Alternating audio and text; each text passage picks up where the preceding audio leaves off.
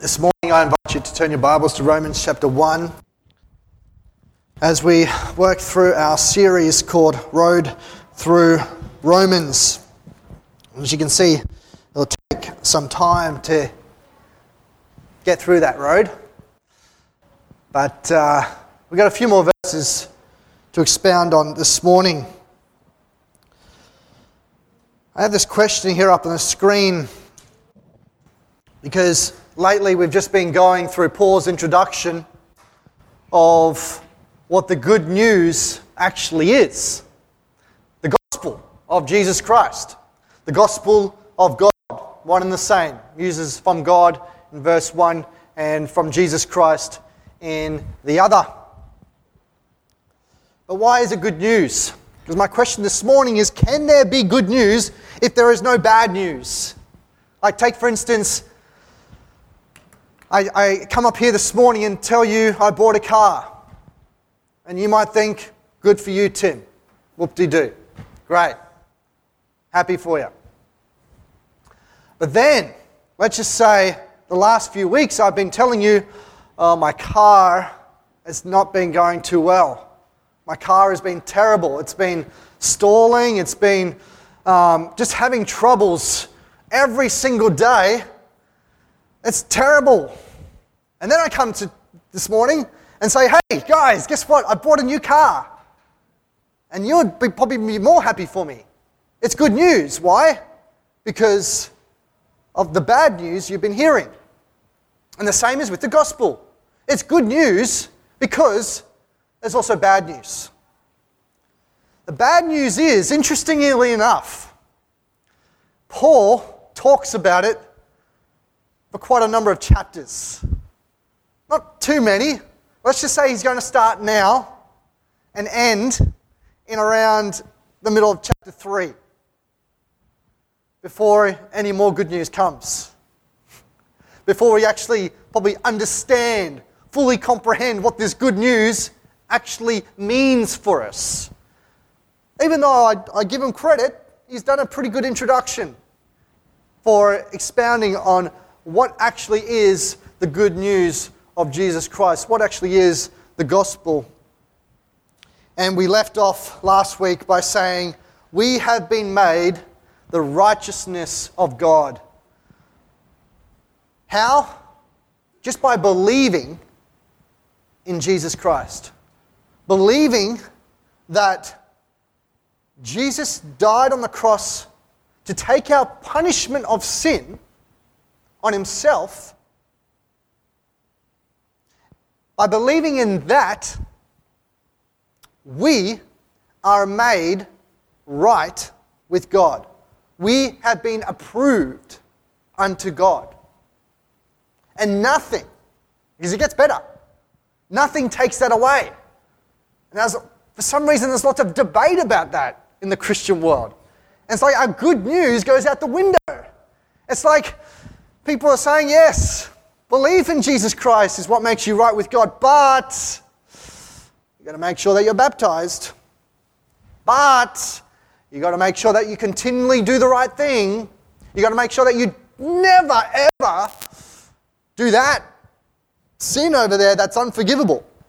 And we have these unpardonable sins.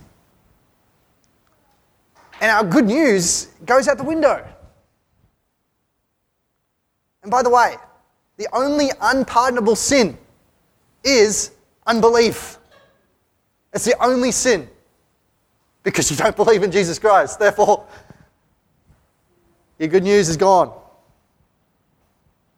This morning, I want to cover a few verses, just as an introduction of these next significant passages that Paul goes into.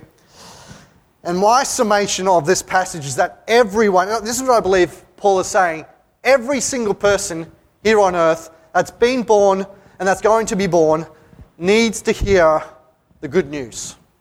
This good news is not just for a select few people, it affects every single human being. And so we get straight away, straight away into a touchy subject this bad news, which we call the wrath of God. Paul leaves, leaves us in verse 17 saying, The just shall live by faith. We are justified by our faith.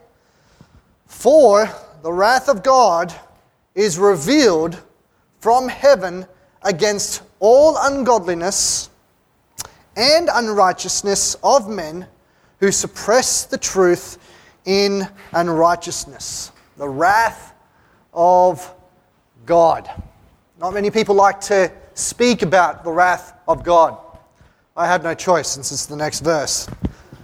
But there's a lot of misconceptions I feel people have against the wrath of God.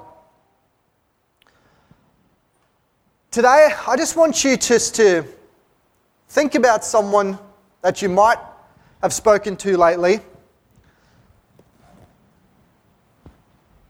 When they think about God and He's all loving, usually the number one question that we come across is this How can a loving God send people to hell?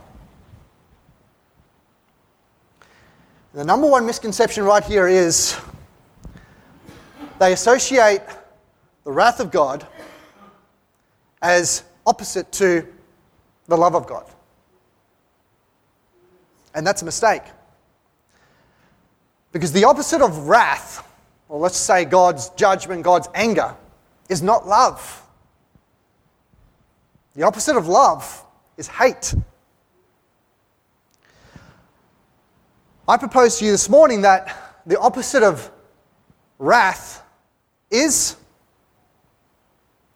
neutrality. Or put it plainly, to do nothing. And God cannot sit back and do nothing because that would violate his attributes. That would violate his attribute of being holy. Because someone who is holy cannot just look at sin and do nothing. We're told in scriptures that God is actually angry towards sin. He hates sin. He cannot stand sin. He is offended every time an unbeliever sins. Now, I said unbeliever on purpose because when we sin as believers, as those who put their faith in Jesus Christ, if He looks down on you and says, Oh, I'm so disappointed in you, then that that righteousness has gone out the window. The way he approves is just gone out the window. And people have a hard time believing this, understanding this. But when it comes to sin, there has to be a punishment. There has to be a consequence. Otherwise, God would not be holy.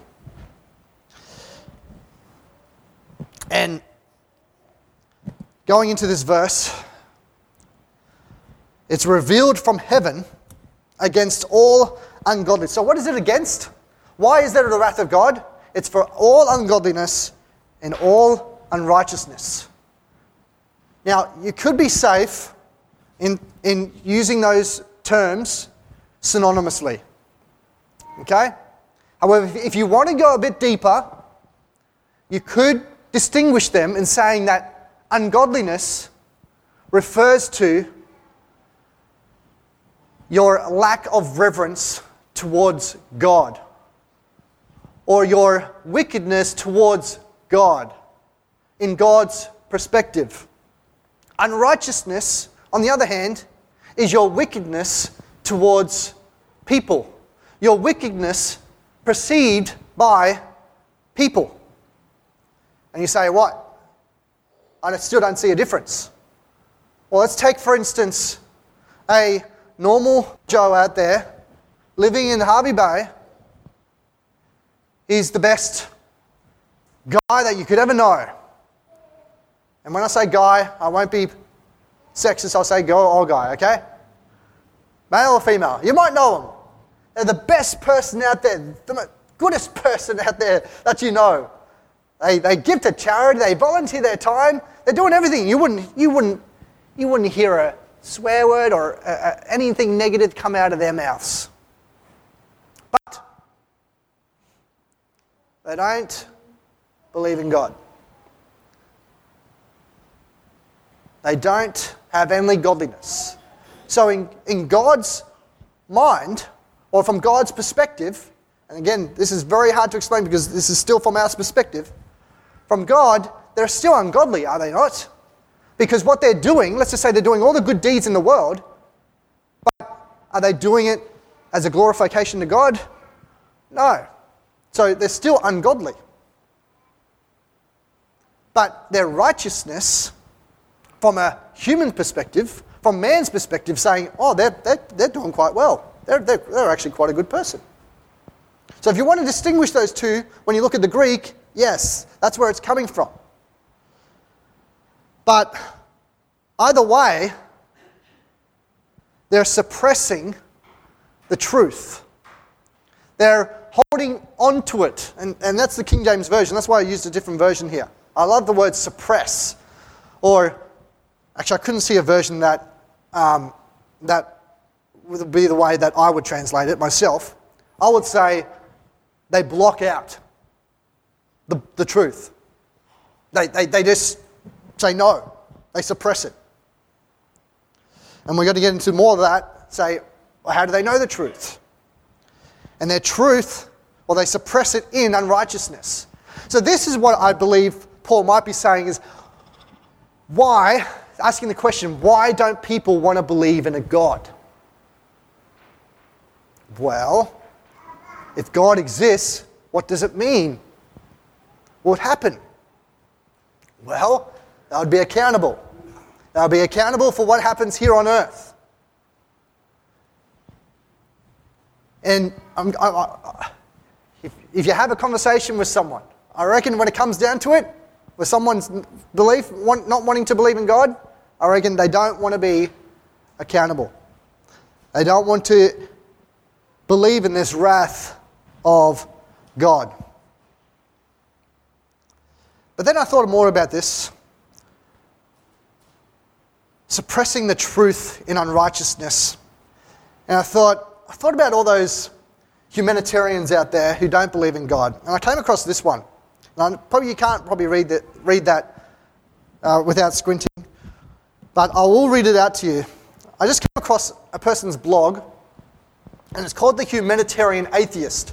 And this is what I think where there's a, lot, a few people like this person out there that, you know, we have a responsibility to, to minister to. But he, he talks about something like this. I can't even read it myself. I said, My wife and I, this, I just um, borrowed an excerpt of his blog, by the way. Because my wife and I have dedicated our lives to humanitarian work to better the lives of those around us. We believe that our time is precious and finite, so our motivation is that. And we get one chance to make the absolute most of our short lives. My personal search for meaning in the world has led me to one conclusion there are far more good people than bad. And we are all in this together. So in 2016, this guy was over in Ghana, um, just helping the, the, the local communities there. We have to help each other, he continues. Along with that, I choose to live an evidence based life. To my religious friends, I respect your right to have faith and believe in the unseen, but I simply cannot. If tangible evidence of a God was presented to me tomorrow, I would acknowledge it. Here's the thing though I actually don't put that much thought into it. I generally don't worry too much about the question of God. My atheism is no more important to me than the fact I am a supporter of Liverpool Football Club or that I enjoy blueberry pancakes. It's just another facet of who I am.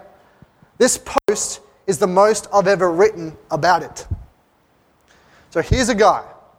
He's doing all the good things in the world.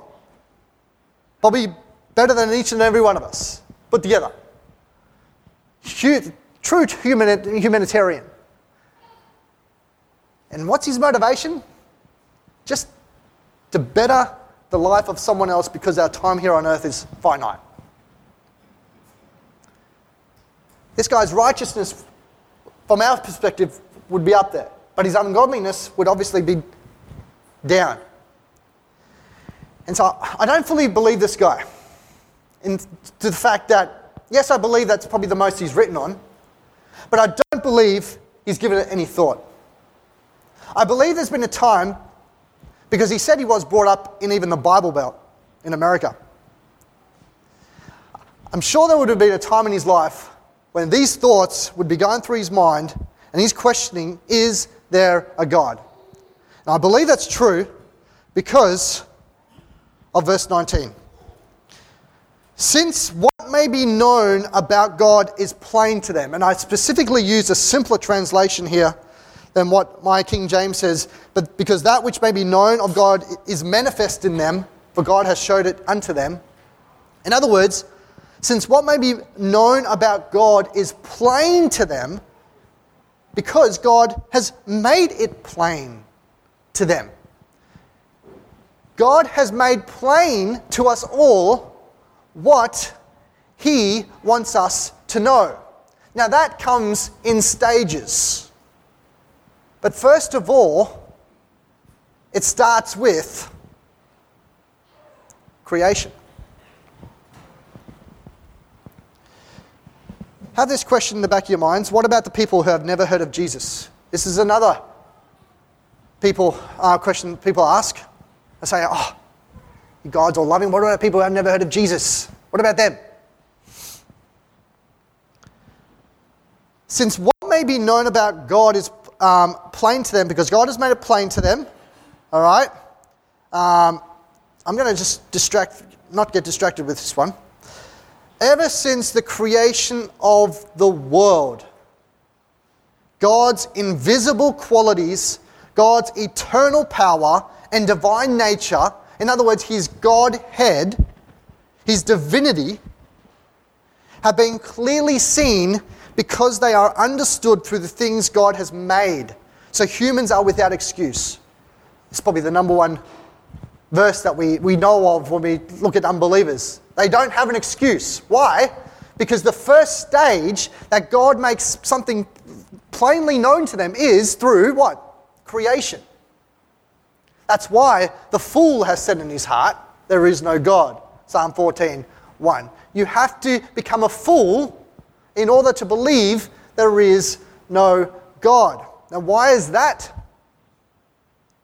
Well, just look at creation.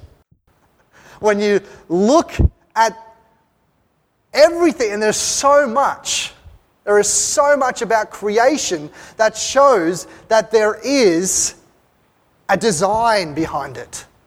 And with any design behind something, there has to be a designer. There has to be a designer. So, I just want to talk about one thing that convinces me that there's a God. But even though there's so much, right? There's so much, even in the, when you talk about, there is passages in the Bible that talks about stuff that we discovered later after the Bible.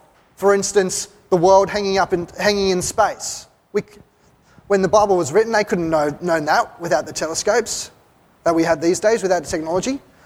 But here's one, for instance. This one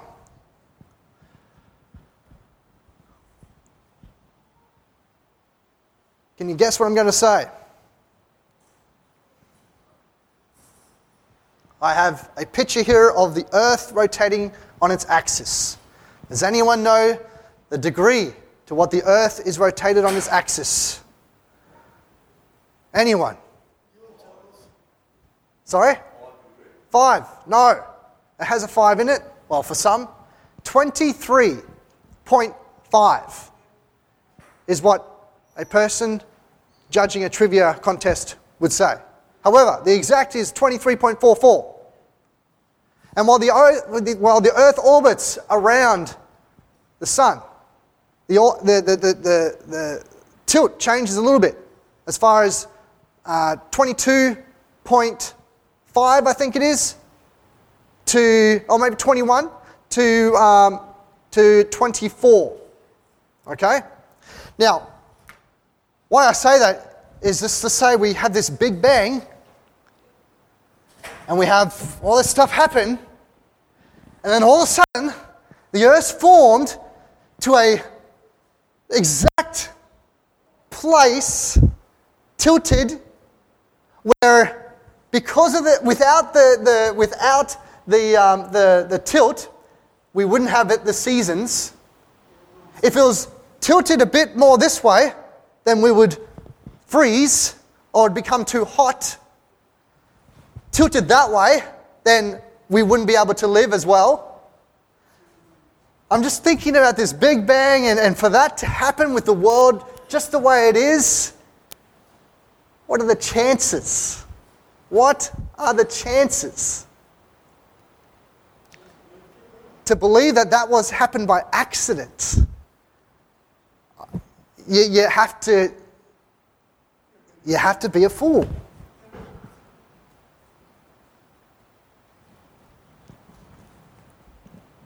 And so it comes back to that verse 18 of they suppress the truth, they block it out. Now, I have these questions here because what about the people who have never heard of Jesus? Because we have tribes over wherever, Papua New Guinea or, you know, it's probably still somewhere in Africa, that haven't heard of Jesus. Maybe you're stuck in a Muslim country and you've never heard of Jesus because it's illegal to talk about Jesus. But I'm just convinced, I'm convinced that God will judge you on what you have been or what He has revealed to you. Now, being in a Muslim country, is that a good excuse to not? Well, I say no because I hear plenty of testimonies from Muslims who have converted to Christianity saying, when I'm bowing down to, to, in prayer to this God five times a day, something's going through my mind saying, Is this how it's meant to be? Is this all it is?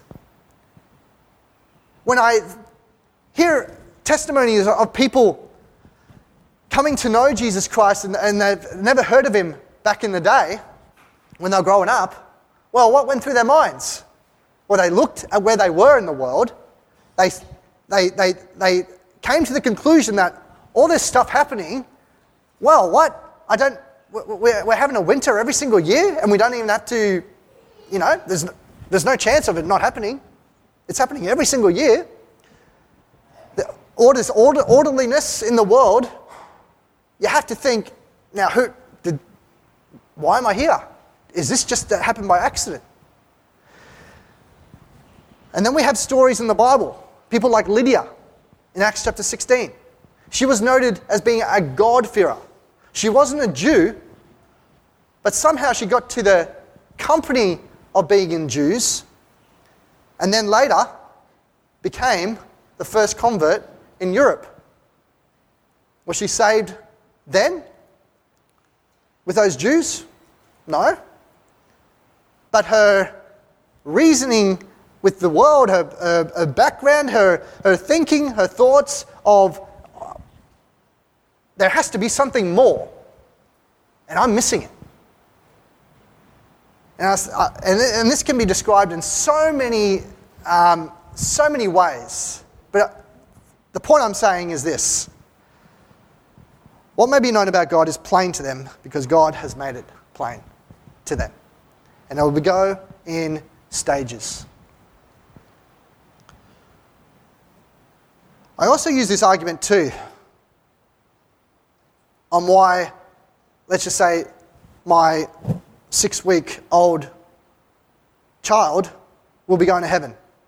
He won't be going to hell. Because according to scriptures, he'll be going to hell. Why? Because everyone is born into sin. So he's not saved. And if he dies now, well, someone might say he's not saved. But has God made plain to him what is already known? And my question would be no, because he cannot comprehend it yet. Right, I got four more minutes. Is it easier for someone in Australia to become a Christian? I was thinking about this last week because my kid is coming home. I haven't I haven't told him the gospel yet. But he's coming home and he's singing songs about Jesus because they do it at school. He's, he's, we just had a photography session the other week and there was a little girl there. There was a child of the photographers. and it's like, um, they were talking about something on the ground. And then Griff was saying something like, um, Oh, isn't it cool that God made that? And she goes, What? God didn't make that. And then Griff goes, Well, who made it then? And she goes, Mother Nature made it. All right? So compare this. He's exposed, continually exposed to the Word of God. But let's just say someone in another country, they're exposed just to Muslims. I, what, what I'm saying is with this question, I, I think it's, it is easier for someone in Australia to do it. Why?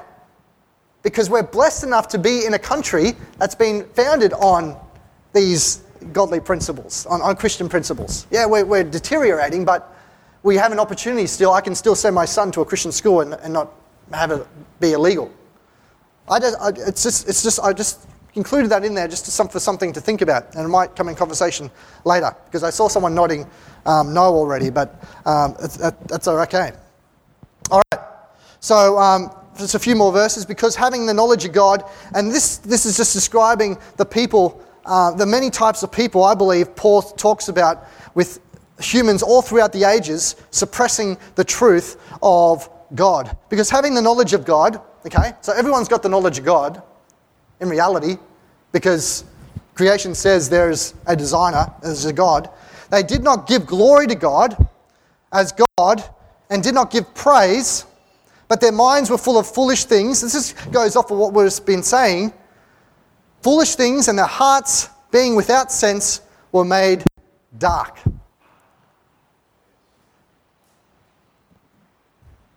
They profess to be wise. And in that, they become fools. Because this is another issue that we come across is when you think of an atheist, not one that's famous. You wouldn't dare debate them because they're so smart. They're so learned. They're so researched in their stuff. More research than I would ever be. They're professing to be wise, but in reality, they become fools because of what they have concocted up in their minds, their philosophy their human philosophy. And this is what those, um, that's what I believe Paul's talking about here of foolish things in their hearts. Foolish things, um, foolish thoughts, foolish philosophies. Profess to be wise, they become fools and exchange the glory of the incorruptible God for an image in the form of corruptible man. So before I read any further, I believe this is talking about another person a religious person. A person, yes, who comes to the understanding maybe there is a God, but I'm going to worship something else other than the true living God. And so, what do people do when they worship or make a God? Well, usually, does it not become in the form of a corruptible man, okay, and of birds? Think of all the religions that worship birds. You might not know any off by heart, but there are quite a few. Four footed animals. Think of all the religions that worship four footed animals. Think of all the religions that worship crawling creatures. Some translations say snakes. But crawling creatures. We, I just did some interesting reading on Hindus. I didn't realize they're not allowed to kill flies because it's against their beliefs, bugs of any kind. There's quite a few religions out there. They're worshipping these things. And so the interesting thing I find is a great, a great um, contrast Paul uses incorruptible God for a corruptible form. All these things are corrupt. That we know, obviously. But in today's society that we live in, for instance, Hervey Bay, they're not worshipping these things, are they? No. What are they worshipping? Everyone has to worship something, right? Yeah. But what it comes down to is they're really worshipping themselves. They're doing what they want. It's all to do with what makes them happy.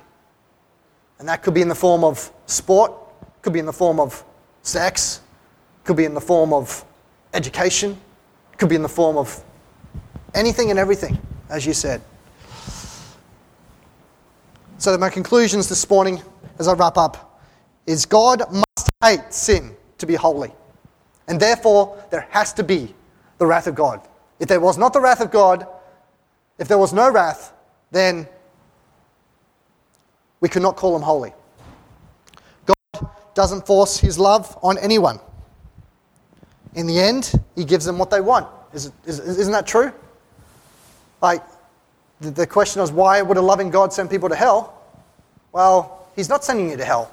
He's just taking you somewhere that you wanted to go in the first place. And that is, you didn't want to be with God. Separation from God. That's all hell is separation from God. Yes, there does come some torment with it, but and it is. No more could you call on the name of the Lord. No more could you say, Lord, help me, get me out of this. You get what you wanted. What love is it if He forces it on you? Then we wouldn't be human, we'd all be robots. God is just and will judge on what He has made known to them. And man will worship something. It's in our, it's in our being. We're made to worship something. But the question is, what will you worship? And I'll leave you with that question this morning. Will it be God or will it be something that involves the pleasing of yourself? Let's pray. Heavenly Father, we thank you that you have made it plain to us.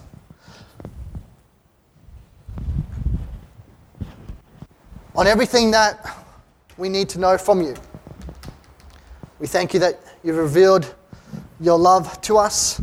We thank you that we can freely respond to it without fear of anyone threatening to kill us, threatening to put us in jail, like we know is the truth in other countries right now. We just think we live in a country that's blessed, that hasn't counted you out fully,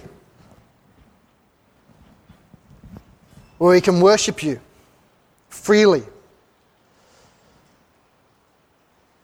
And we just want to just praise you this morning for knowing what is truth and that there actually is truth.